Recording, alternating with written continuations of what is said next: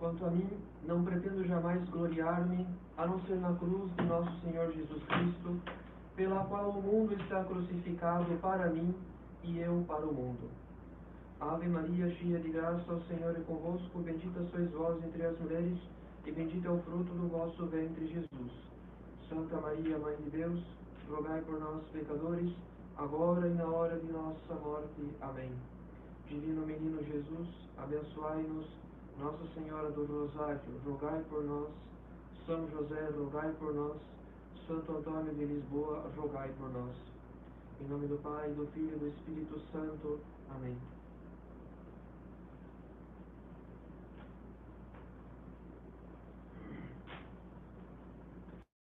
Caros fiéis, hoje é a festa da invenção da Santa Cruz no próprio no calendário brasileiro. Invenção do latim Invencio quer dizer encontro, descoberta, porque a cruz de Nosso Senhor precisou ser encontrada por meio de uma escavação no Monte Calvário. Hoje, o ofício de matinas, hora canônica que os religiosos recitam antes do amanhecer, contém a piedosa narrativa da invenção, isto é, do encontro da cruz. Após a vitória de Constantino sobre Maxêncio em 312, garantida graças ao sinal da cruz que o imperador mandou gravar sobre os escudos dos soldados, o que lhe foi dito por meio de uma visão e de um sonho, isto é, para que adotasse o sinal de Cristo, a mãe de Constantino, Santa Helena, também advertida em sonho, peregrinou a Jerusalém à procura da Santa Cruz. Seu primeiro trabalho, quando chegou no Gólgota, foi remover a estátua de Vênus, que ali foi erigida, para eliminar a memória da paixão de Nosso Senhor. Em seguida, após se ter cavado profundamente, encontrou-se três cruzes, além do título, isto é, da placa, na qual se gravou a sentença de Pilatos. Não era possível, porém, distinguir qual das três era a cruz do Salvador. Quando Macário, bispo de Jerusalém, após ter entrado em oração, fez uma mulher gravemente, gravemente enferma tocar cada cruz. Depois de ter tocado, sem nenhum efeito, as duas primeiras cruzes, ao tocar a terceira, a enferma ficou milagrosamente curada, comprovando qual era a vera, a verdadeira cruz. Santa Helena edificou sobre o Calvário uma magnífica igreja e levou parte do santo lenho até Roma para ser venerada em uma igreja própria, a Basílica de Santa Cruz em Jerusalém, como até hoje é chamada. O imperador Constantino, por sua vez, sancionou uma lei interditando o suplício da cruz. A cruz, que outrora era objeto de vergonha e desprezo, tornou-se objeto de glória e de veneração. Caros fiéis, a cruz de Nosso Senhor é para nós um instrumento glorioso, digno de veneração. E por esta razão, a festa da invenção da Santa Cruz ocorre no tempo pascal. No tempo pascal, a igreja não quer esquecer-se da cruz, como se a cruz fosse um sinal de vergonha e de derrota. Pelo contrário, a própria alegria pascal é fruto do suplício da cruz. No tempo pascal, a igreja glorifica a cruz. Assim como o corpo ressuscitado de Nosso Senhor conserva as santas chagas para glorificar os sinais da sua paixão. Mas é preciso dizer mais. Assim como as santas chagas foram glorificadas na ressurreição, assim como a igreja glorifica a cruz no tempo pascal, assim como a cruz será vista no céu no dia do juízo final, para a consolação dos bons e a confusão dos maus, do mesmo modo, nós também devemos nos gloriar em Deus de nossas próprias cruzes.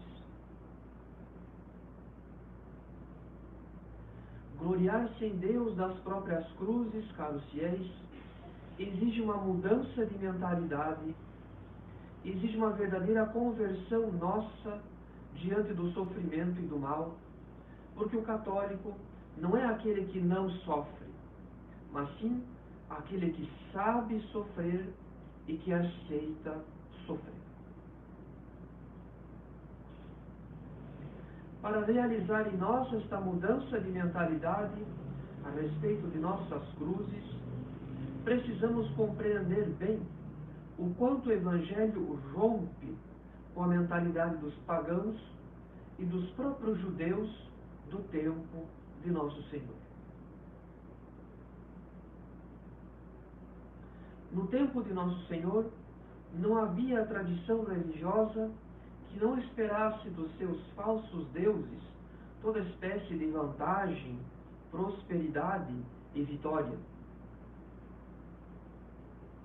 Na mentalidade dos pagãos, não havia sentido cultuar aqueles falsos deuses senão para obter proteção e prosperidade sobre si. A religião pagã era apenas a garantia da ordem social, porque enquanto houvesse o culto cerimonial, os deuses não castigariam a sociedade, mas acumulariam de prosperidade e a protegeriam contra seus inimigos militares. Deste modo, o culto dos deuses era um culto meramente cerimonial, isto é, formal, exterior, era uma troca de favores. Os deuses eram honrados e os homens recebiam de retorno algum benefício material. Os judeus do tempo de Nosso Senhor não pensavam diferente. O Deus de Israel havia necessariamente de obter vitórias políticas contra os gentios e elevar Israel sobre todos os povos. Os judeus daquele tempo não esperavam de Deus uma derrota, uma humilhação, porque em sua mentalidade a bênção divina consistia justamente em toda espécie de prosperidade, além do triunfo do povo eleito. Caros fiéis, o que esta visão estreita da providência não conseguia admitir é que Deus havia permitido o mal desde o pecado de Adão. O mal tem um lugar no plano da providência, o mal está misteriosamente a serviço da glorificação de Deus e da nossa santificação. E se o mal tem um lugar no plano da providência, Deus, que não pode querer propriamente o mal, pode, no entanto, permitir males de todo tipo, para deles extrair sempre um bem maior, para deles obter uma maior dilatação da sua glória, uma maior manifestação da sua bondade e misericórdia. Por outro lado, o pecado da blasfêmia consiste justamente na negação desta verdade de fé. Afinal, a blasfêmia é o grito de ódio de uma alma que nega a bondade dos desígnios de Deus, que se recusa a aceitar que o mal que lhe ocorre, que se recusa a aceitar o mal que lhe ocorre e que culpa a Deus pelos seus sofrimentos. O blasfemador não admite que Deus possa extrair do mal um bem maior. O blasfemador não vê sentido no sofrimento. No Calvário, enquanto os príncipes dos fariseus escarneciam de Nosso Senhor crucificado, enquanto os soldados zombavam de sua condição humilhante, enquanto o mau ladrão blasfemava e o desafiava a descer da cruz, a resposta de Deus aos escárnios, às zombarias e às blasfêmias é o próprio Deus sofrendo todo o mal em silêncio, em perfeita conformidade com a vontade de Deus, sem duvidar da bondade de Deus a respeito daquilo que lhe ocorria. E tamanha era a paz da alma de nosso Senhor em meio a este dilúvio de blasfêmias que ele não deixou de suplicar a seu Pai o perdão dos blasfemadores, porque não sabiam o que faziam.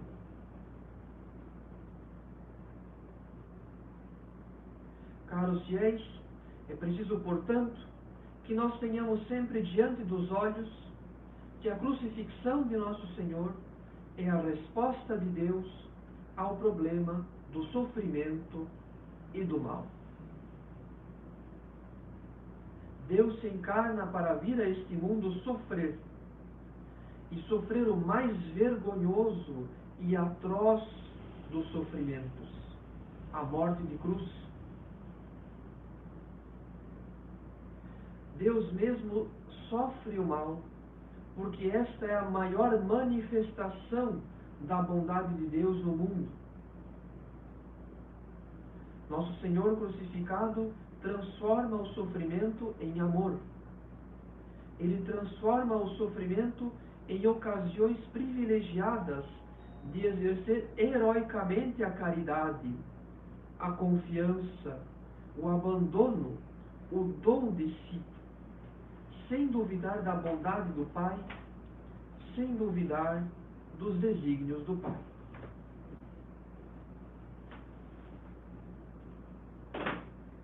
Contrariamente à mentalidade dos pagãos e dos judeus, Deus é bom não porque nos priva dos sofrimentos e dos males, mas porque se serve dos sofrimentos e dos males para nos dar ocasião de uma maior participação à sua glória. Afinal, é preciso não pouca caridade e confiança para sofrer grandes sofrimentos. A vitória de Deus sobre o mal, portanto, é o próprio Deus sofrendo o mal, não para ser vencido pelo mal, mas para vencê-lo na ressurreição. Deste modo, caros fiéis, devemos, devemos também nós nos gloriarmos em Deus de nossas cruzes. Elas são ocasiões privilegiadas de mérito e de progresso na vida interior.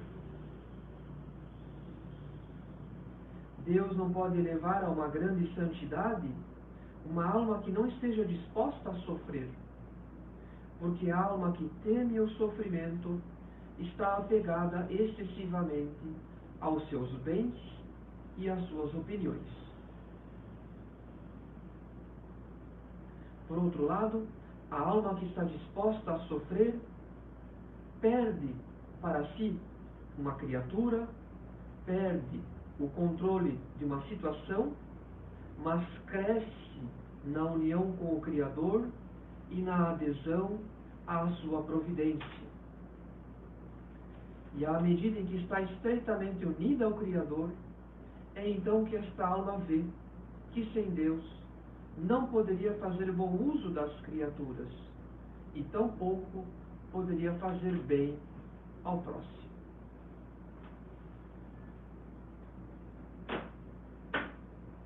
Devemos nos gloriar de nossas cruzes, caros fiéis, porque as cruzes nós não as escolhemos, nós não as planejamos, nós não determinamos nenhum detalhe do seu tamanho, do seu peso, das suas penas, da duração de seu carregamento, e se alguma consolação nos será dada no caminho.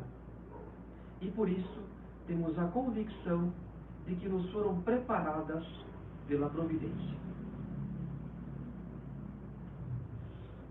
As cruzes obrigam o católico a entregar-se inteiramente nas mãos amorosas da providência, com a confiança inabalável que Deus é bom mesmo quando nos envia sofrimentos e males, porque destes males extrairá um bem maior que não podemos prever. Durante as cruzes, precisamos continuamente desistir de ajuntar tesouros sobre a terra, desistir de procurar a glória e o reconhecimento dos homens, desistir de fazer da vida um mar de rosas, ou melhor, um mar de consolações e deleites. Durante as cruzes, ou olhamos para o coração amoroso de Jesus, ou sucumbimos pelo seu peso, seja porque o amor próprio não aceita ceder, seja porque não conseguimos carregá-las por nossas próprias forças.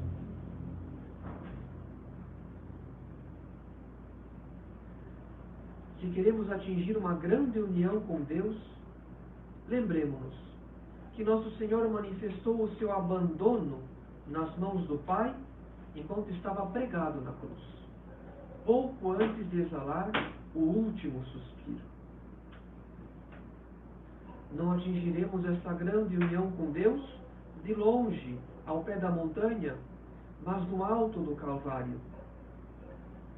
Se o sofrimento é o instrumento pelo qual Deus nos conduz à perfeita renúncia de si, ao, ao perfeito abandono nas mãos da providência, então devemos aceitar que nosso Senhor nos convide a carregar a cruz com Ele, como Ele fez com o Sirineu e como Ele fez com a Santíssima Virgem, que em seu coração se compadeceu sumamente com as dores do seu Divino Filho.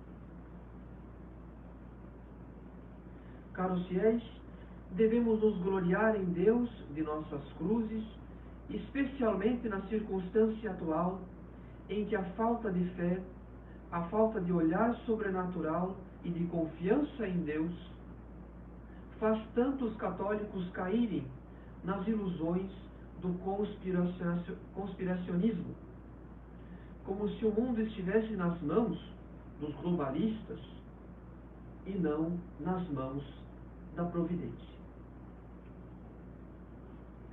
Quanto mais um católico perde seu tempo estudando todos os meandros da política global, procurando identificar todos os atores e todos os atos que conduzirão o mundo a um estado de escravidão ou de controle totalitário, menos Deus parece estar presente, menos a providência parece importar, menos a oração parece ser eficaz.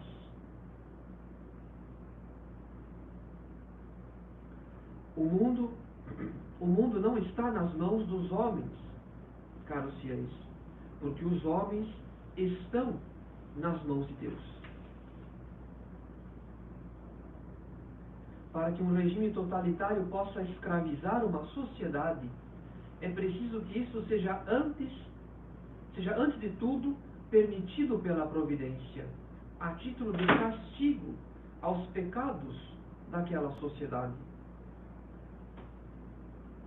Enquanto o católico obcecado pelo conspiracionismo se ufana de ter identificado toda a trama mundial de dominação, não percebe o quanto o demônio se satisfaz em tê-lo afastado da vida interior e da confiança em Deus, sob a desculpa de salvar-se da mesma trama.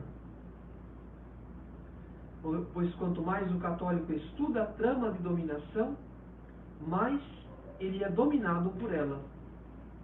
Dominado não politicamente, mas psicologicamente.